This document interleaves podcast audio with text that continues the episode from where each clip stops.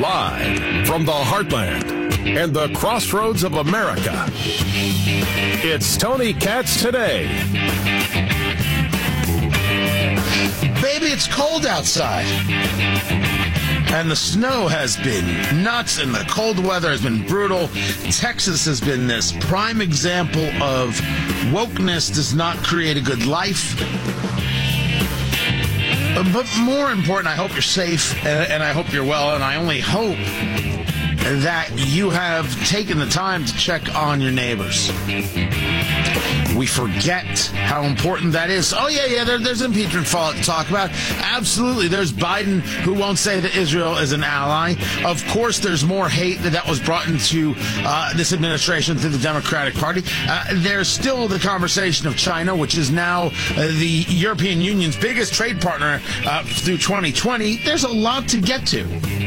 Can't we take a second to remind ourselves of the things we can actually control in the best way we can control it? Make sure your neighbor's okay. Tony Katz, Tony Katz today. 833 got Tony. 833 468 8669. I'm not saying the other stuff isn't important. I'm saying we got to focus this cold, especially uh, in, in Texas, and I'm not trying to discount, you know, those of us in the Midwest who always deal with cold temperatures. The point is, we always deal with it. We're a little more prepared uh, for it. Uh, you talk about the the 8, 10, 12 inches of snow plus that you got through that Ohio Valley kind of area. You talk about uh, the temperatures in the negatives in places uh, like uh, Lincoln, Nebraska. They were they were 12 below yesterday, guys. I'm I'm, I'm sorry. I feel for you. If if you want, uh, producer Ari, he'll send you a blanket. Heck no! I need those blankets for me. You can't have. You cannot have those blankets. People are dealing with 12 below, 16 below. I mean, it's just. It's it's. I think the high for today in Lincoln is zero. Right? But they're a little more used to it. You guys can have learned how to handle it. Texas a little bit less. Refineries going dark. Oh, that's going to affect you because you're the one who, of course, needs uh, that gas. The largest refineries in North America shut down on Monday. You got to bet they're shutting down uh, today as well. They that's three million barrels uh, of oil processed each and every day. But that's not the biggest story, although that one is going to have, you're going to feel a weird, weird quick uptick in gas prices and then they'll come down. Even though those of you who have been observant have noticed that gas prices are going up, something else attributable to the Biden administration that nobody's talking about. Nobody's talking about it. Gas prices are up, what, 40 cents, I think, since the election? This is based on my view right? Eh, your, yours could be different based on what you pay. No, the real story is that in Texas, they're doing rolling blackouts. They are doing rolling blackouts throughout parts of Texas because they don't have the power. Why, you may ask? What's the problem? Well, the cold weather, as I mentioned. Cold weather shut down the grid? The grid is fired up, powered up by wind farms. The wind farms, which can generate about 25,000 megawatts of energy, they have been brought to a standstill by cold weather. Oh, no, no, by ice. The turbines, the, the, the, the winds, yeah, the wind turbines, the big windmills, they're frozen in place. Now, here's the question for those of us who have an interest in a survival lifestyle Can you survive without power? Oh, well, some of us can. We know how to build fires. And some of us have, you know, uh, propane. And some of us have uh, other things that we've amassed and put together. All right, we're not survivalists, like real survivalists. Those people could do anything. But we can get through things because we've thought about what happens when it all goes to crap. Well, we are a very, very small group of people. And even the we who have considered these things may not have considered enough of it It used to be that I had in my house a week's worth of supply of everything just in case. Then, after living in California, I learned to do two things A, a two week supply, and B, had a bug out bag. Because if there's an earthquake, you might have to leave. If there's an earthquake, you might have to depart quickly. I also have a pair of shoes next to my bed. Because in an earthquake, you don't want to be stepping through broken glass to find your children. These are things that I now do on a regular basis. After the pandemic, I have a month supply. I am prepared for 30 full days of anything.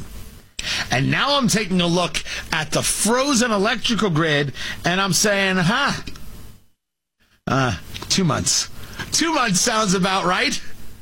That sounds about accurate. And what's my plan for being able to engage heat?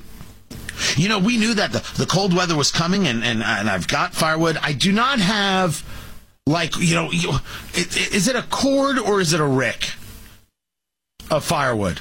You know where the where the truck shows up and, and it's it's like firewood for days. It lines all across the wall. I did that when I first moved to Indiana, and three years later, it still wasn't dry. It was a waste. It was a waste, and I don't know what I'm doing wrong. And I would love for somebody to teach me and explain to me how to do this. But I have, of course, firewood. And the plan was we'd, we'd light a fire, put it in the fireplace, uh, be cozy and great. And then you looked at some of the temperatures and said, oh, no, no, no, no, no. Then you looked at what was going on with the possibility of Texas and some of those warnings that only a few people were giving to the cold and the ice in Texas and said, what if we need this for heat? So no fires. Didn't light a thing. We'll use the central heat we have and we'll wait to see what happens. Hopefully nothing bad will happen, but we'll be prepared. It's funny, I have a generator. I have a generator just in case. I remember when I bought it, and my wife looked at me and said, "Why are you buying a generator?" I said, "It happens to be on sale, and should, we should have a generator." Why should we have a generator? And I said, "Honestly, you've asked a question that you clearly know the answer to, so why are you asking me it?" You have a generator for when there's no power to be prepared to handle some of the things that can go wrong. She was more asking, was I anticipating something going wrong? And the answer is I wasn't at the time, but it's about preparing for the thing that you don't anticipate. The amount of people who don't prepare is an overwhelming number.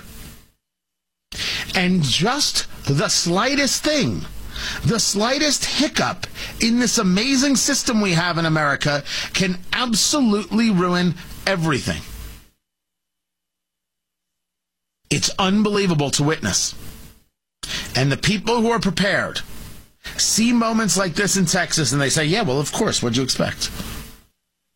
And the people who went through those first months of the pandemic saying, I can't find chicken and I can't find this and I can't find that. There were people across America said, yeah, well, what did you expect? What are you prepared for? And a further follow up question what have you done to remind yourself that being prepared is actually and indeed your responsibility? Well, now we have to look Texas in the eye and ask them, what are you prepared for? Now, you could say, Tony, you might be jumping the gun here. This is a weird thing. It doesn't often happen that you've got this kind of ice. You're absolutely right. It doesn't. But you know what I just learned? I just learned you could shut off half the power of Texas in about seven seconds. That's what I learned. What I learned is that if you are dependent on them, when the time comes that they can't be depended on, well, you're going to have a problem. Tony, you're attacking Texas. It's actually not even about Texas now, is it? It's a freak weather thing but it reminds you how much you have to be responsible for you no matter where you live. Let's go back to the temperatures right now in Lincoln, Nebraska. Zero is the high. I think that uh, they woke up in the morning to 16 below, right? You'll correct me if I'm wrong, Lincoln. Well, aren't the people of Lincoln responsible for ensuring that they can stay warm during this? Because they didn't go through this once, they go through it every year and they still choose to live in Lincoln, and that's what they deal with. Right? The downside is you have 16 degrees below zero. The upside is you never have anybody in San Francisco telling you, look out for the human poop, don't step in it. Right?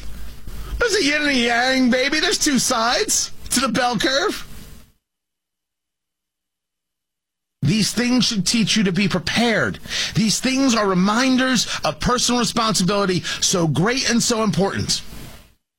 And you know what we're probably going to hear? Well, we need to do, do more to protect the wind farms. There's going to be some kind of government program that comes out of this from the feds to make sure people are safe, as opposed to the real lesson, which is us taking care of us. Ourselves individually and then our neighbors. Remember, you put the oxygen mask on yourself before assisting your child. That's my takeaway. That's what I've learned from this. Oh, also, and wind power doesn't work. And we should stop forcing it on people. It doesn't work. It's not that I don't want it to work, it's that it doesn't work. You know what it takes to defrost the, these giant windmills, these giant turbines? Are you call them turbines? Is that what you call them?